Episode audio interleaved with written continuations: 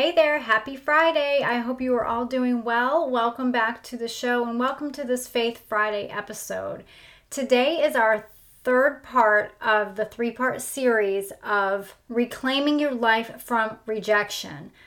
So, if you have missed the first and the second parts, go back to episodes 63 and 65, and you can catch part one and part two of the series Reclaiming Your Life from Rejection. So, today we are going to be talking about submitting to God. And this is essentially giving him your life. Now, this goes beyond our salvation story, right? This goes beyond when we accept Jesus as our Savior and we give our life to Him and we ask Him to forgive us for our sins and to help us to live this life for Him. And I mean, honestly, that is the fir- very first step, right? We must give our lives to Christ and acknowledge that we are sinners and that we need a Savior to come and help us in the day to day, in the trenches. So that's the most important step. But as a child of God, we need to submit to God regularly. And this is something that we go into detail in in my program. We talk about surrendering to God. We talk about how when we surrender, that brings obedience and that brings a stronger faith. And it enables us to stand strong and firm as a victorious daughter of the King. And so, as we submit to God, we are essentially seeking Him, chasing after Him, really looking to learn more about Him and learn from Him. And one way that we can do that is to simply say, God, I want to see you more. I want to know you more. I want to follow after you more. Just that heart posture of submitting to God. Psalm 51 10 through 12 says, God, create in me a clean heart and renew a steadfast spirit within me. Do not banish me from your presence or take your Holy Spirit from me. Restore the joy of your salvation to me and sustain me by giving me a willing spirit. We have to ask God to give us a willing spirit. Ask Him to renew a steadfast spirit within us because our flesh is weak, right? The spirit is willing, but the flesh is weak. We are only human, and so we need to renew our minds, renew our hearts, and really renew that right, steadfast spirit within us every day, really.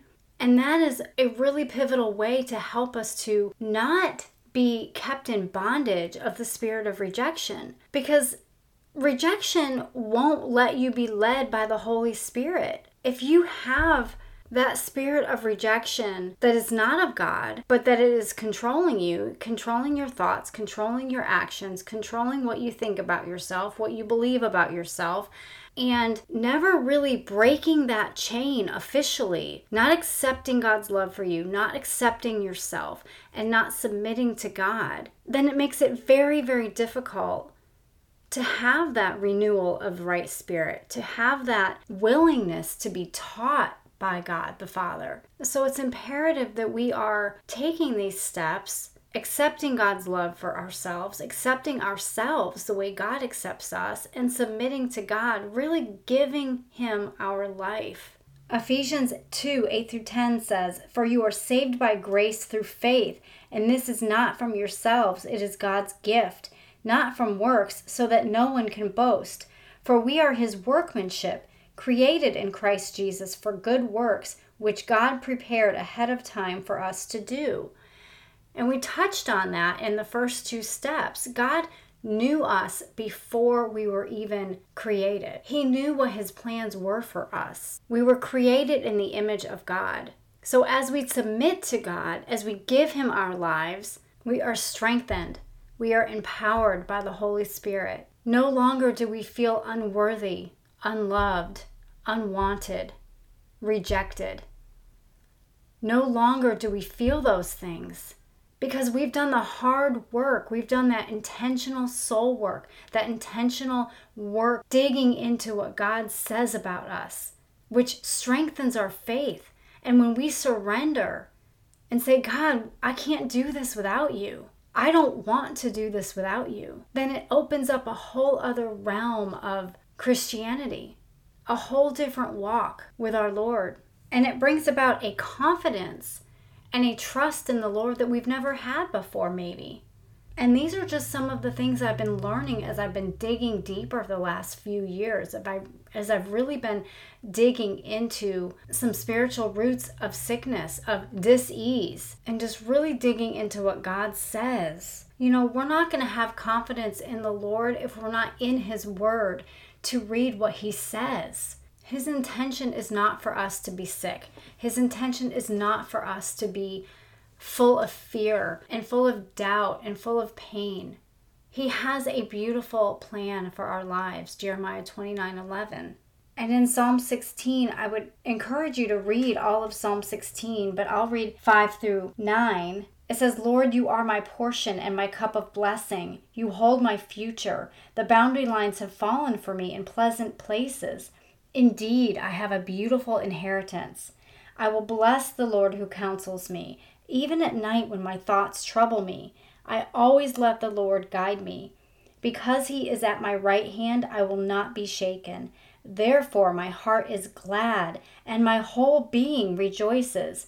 My body also rests securely. You have a beautiful inheritance from your Heavenly Father, and He desires for you to live with Him right there at your hand, at your right hand. He's very specific. He wants you to walk in step with Him.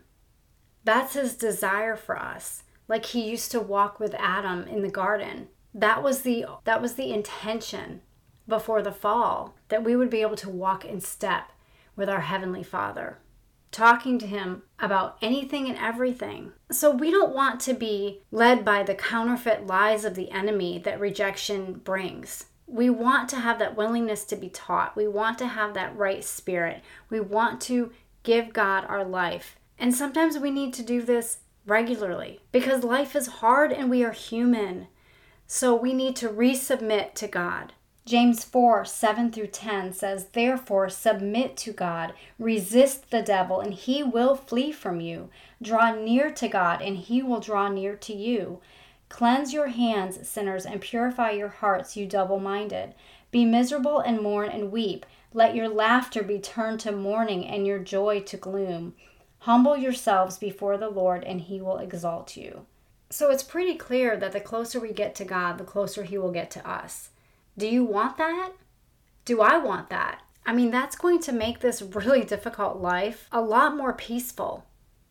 We'll have that confidence and that joy in the Lord that the world just doesn't have. Galatians 5:1 says, "For freedom Christ set us free.